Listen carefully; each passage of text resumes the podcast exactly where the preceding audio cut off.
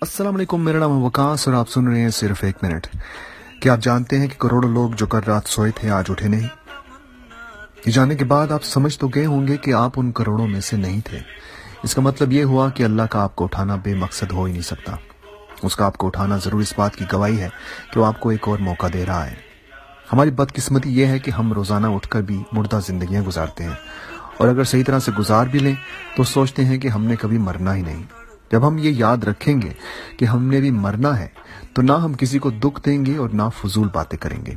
ابھی سے کچھ ایسا کر جائیں کہ جب ہم مریں تو لوگ یہ کہیں کہ بندہ اچھا تھا، نہ کہ یہ کہیں کہ شکر ہے چلا گیا۔ خود سے پوچھیں، کیا ہمارے جانے کے بعد کوئی پہلا فکرہ کہے گا یا دوسرا؟ اگر آپ کا جواب ہے کہ دوسرا، تو اسی وقت اپنے رویے اور ذہنیت کو چینج کر لیں۔ کیا بتا کل آپ بھی ان کروڑوں میں ہوں جو نہ اٹھ سکیں۔